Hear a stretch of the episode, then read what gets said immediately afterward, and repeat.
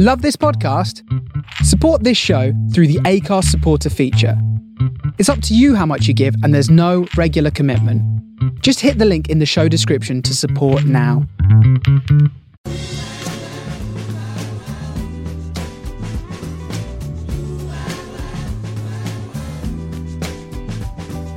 This is the Soho Radio podcast, showcasing some of the best broadcasts from our online radio station right from the heart of Soho, London.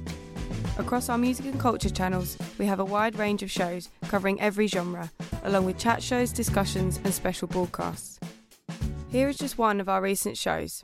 To catch the full show, head to our Mixcloud page or listen live at sohoradiolondon.com. You are, of course, listening to me, Cherie, as the other women here on Soho Radio. We're going back to back for the next two hours. And this afternoon, I will be joined by special guest Amandah Wilkinson of Glaswegian power pop pair fame, Bossy Love. We caught up on the blower earlier this week uh, about everything from crafting a studio to crying in the vocal booth, and of course, that Say Award long list nomination. But to ease us into my chat with Amandah, we're going to have an Aussie seg. Um, Um, and also just as an excuse to hark back to simpler times in my early 20s, gorging on Be Your Own Pet tracks. Actually be your own pets, but the Grates there from mighty Brisbane, uh, seamlessly leading to this afternoon's special guests as I um, spoke to Amandah Wilkinson, the Australian vocalist and songwriter, previously of Operator Please fame, who now performs alongside Scottish producer, songwriter, and drummer John Baillie Jr. in Bossy Love. Uh, now, their debut, Me and You, has been shortlisted for this year's Scottish Album of the Year Awards, which takes place at the end of the month. So I thought it'd be a good chance to speak to Amandah about forming Bossy Love and whether she had any idea at their first chance encounter that it would lead to making music together like this. Oh God, I didn't know that it would lead to making music, but I knew that I would be friends with him. Yeah. So we met two, and I think it was 2008. It was, I'm pretty sure it was like March or February. It was very early because it was still uh, like freezing cold winter. So it was 2008, and we had just gotten the support slot for the Futureheads UK tour. And we turn up, and our first show is at Fat Sam's in Dundee. And uh, Dan and Dan and were on the bill. And, you know, I had read loads of NME reviews and everything about this band being like chaotic, uh, you know, really out there, rambunctious. And so I was like a little bit nervous to meet them because I was like, oh, there's six of them. What's this going to be like? You know, they're going to be nice, they're going to be mean.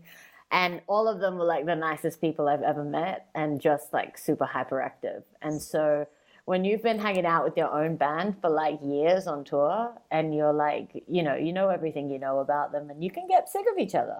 And so having another band in the room was just like, oh my God, somebody else to talk to. Um, and so yeah, I kind of just we just started talking. Everybody was super friendly, and uh, I I I got along with John the most. He was the most hype, and I was also like the most hype for my band, hyperactive. And um, yeah, it was like we'd been friends. After two hours, it was like we'd been we'd known each other for like you know a while, and uh, yeah, and so we like exchange numbers and stuff. And so I would visit uh, he would come to the shows that I was playing in Scotland, and I would go to their shows that they were playing anywhere else. And this was when I still lived in Australia. So, um, and they became quite a big deal in Australia because they signed to a, a, record label called Dew Process, and they were like the cool indie label. They were like the XL Records of Australia. So every time he would come over to Australia, I would go to a show, and then vice versa. When I played in Scotland, he would come to the shows, and we just kind of hung out like that and like I knew he was he was he was also a part of a collective called Dolbiano, mm. which was like a, a dance collective. They did loads of remixes and they played like huge venues and stuff. Um, and so they had a few tracks, and he was like, "Hey, uh, do you want to sing on one of these tracks?" And so we used to just swap demos back and forth. And I used to record like in a, I used to record in my cupboard um, and send him the vocal files. And that's how we used to like record. And we first started collaborating. Yeah, I didn't realize that it would stretch this long. And I didn't know that he would be like a long time collaborator or a bandmate, you know? If you've seen the band perform live, I had the um, fortune to see them at last year's Great Escape Festival down in the kind of sweaty underbelly of Komedia, you'll know that it's a fairly energetic live show, primarily for Amandah, because of course John's kind of thrashing away on the skins. Uh, how does she psych herself up for that? Where does all that energy come from? You know, lots of people can talk about having like a method for it, but I don't really have a method. All I can all I can say is that it's almost like I'm channeling energy from somewhere and then I'm putting it out into the room. I guess also because of this the, the kind of music that it is, it's like we wanted to make music that kind of, you know, you feel good to, but still have like meaningful lyrics and stuff. That's, you know, so the yeah. juxtaposition between like a, a cool, like kind of boppy track, but then also really melancholy lyrics is always something that I've done. It's always like a style that I've written in. I don't know why. But um, yeah, I guess I just go in there. And also, you feed so much of the energy of the room as well. Um, and when it's really good, it just it's just like it's rebounding back and forth between the crowd and stage. I guess my main objective when I'm out there is to deliver these songs and also to connect with everybody in the room. Another example of that connection is obviously through Bossy Love's songwriting. And I wanted to talk to Amandah a bit more about the creation of Me and You, as it has spanned quite a few years in its creation and saw numerous singles unleashed before it finally made it out into the world. I wondered whether it was difficult working through those demos and the back catalogue of songs uh, to pull together the final 12 that made the release. I guess the timeline of it is I kind of ran away from Australia because I got my heart broken. And then the timeline of the record runs through the timeline of my emotions, my my my breakdown, me at my darkest point, and then kind of getting back up again and working through it. So yeah, the whole record is pretty much a timeline of of that time for me and my emotion through that, and then finding John and Ollie yeah. And yeah, it's pretty much a storybook of the last kind of six years, seven years of, of my life and our lives. To pull that record together, um, it was actually quite a feat. And I read somewhere that John had explained to another magazine that they actually built the recording studio that birthed the debut. I was curious to know if that was right or some kind of mad fallacy you know, John was a smart one and he's just like, no, listen, we should build a studio so that we have somewhere to work and do our work and then we don't have to pay other people to, uh, you know, to use their studio because it's expensive and like, you know, bands, most bands don't have money these days. We've got kicked out of our first studio because we were too loud and everybody was complaining about us. And so then we were like, okay, we need to find somewhere else. And we are lucky enough to find somewhere which was, uh, it was more an industrial area. And so, yeah, it's a studio full and functioning in Scotland. It's called Good Rooms Glasgow. Um, and yeah, so John works out of there most days of the week. And then we have an engineer that also works out of there. And then another musician who works out of there too. Alongside their ability to craft massive pop jams. It's obviously testament to that studio that the record has been longlisted for the SAY Awards this year, which annually celebrates, promotes, and rewards the most outstanding Scottish albums of the past year. Now, for 2019, that was a record breaking 362 album entrance. So, how did it feel that me and you made it through to the next stage? I don't think you ever expect anything like that when you're when you're a musician or in a band. Like I, I think you you kind of you hope, but um, yeah, totally, completely chuffed. Um, and the the quality of records in that top twenty is insane.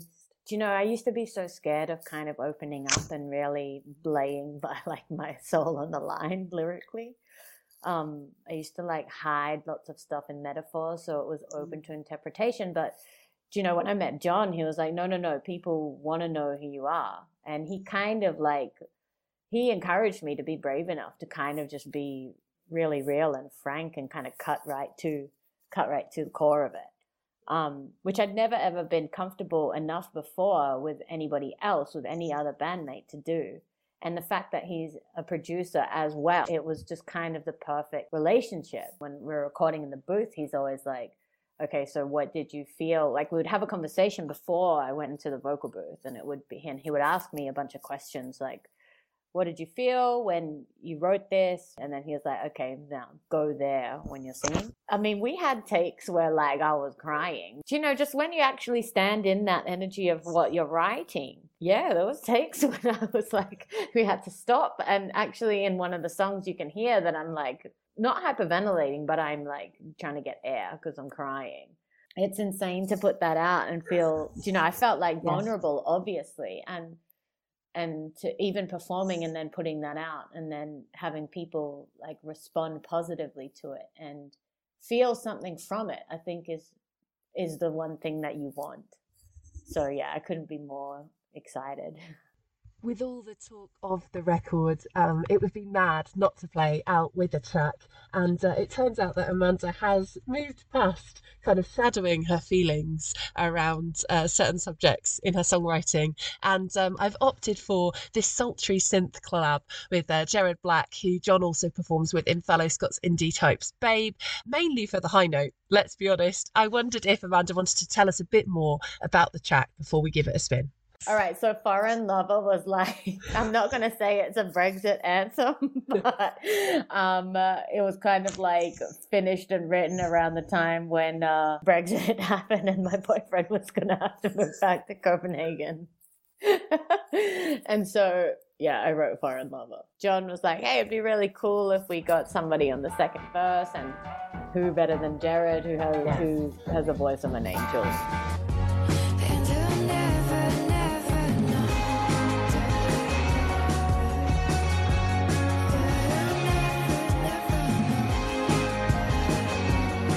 A huge thanks to my special guest, Amandah Wilkinson from Bossy Love. Uh, the band are nominated for this year's SAY Awards. The final album will be chosen by music fans in a 72 hour online public vote, which opens uh, next week. In fact, 5th to the 7th of October. You can go online, you can vote, sayaward.com. There's nothing but peer pressure here.